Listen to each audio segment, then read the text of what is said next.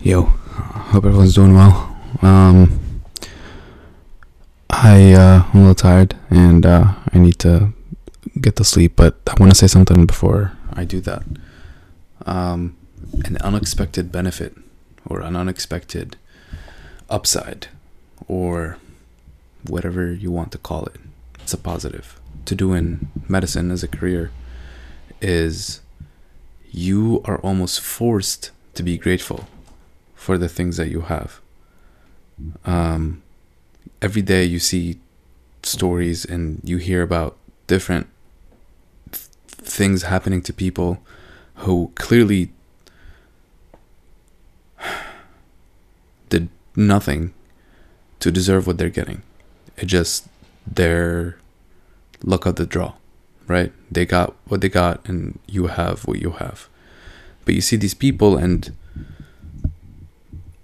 it's it's really, really, really, really, really sad. Um, and you have to see it every single day, and you almost are forced to be grateful for what you have because how it's almost i mean i know not everyone feels this way in medicine um, but i've seen a lot of people feel this way. Like you're almost forced to feel grateful. You cannot not be grateful when you see someone else going through so much trouble. And sometimes they're really young. Sometimes they're they they go through one thing after the other after the other after the other after the other. Some people live in hospital pretty much. And some people are in a lot of pain and you cannot go too long before you need to be grateful for your for your health for your life for the people around you who are there to make you feel special.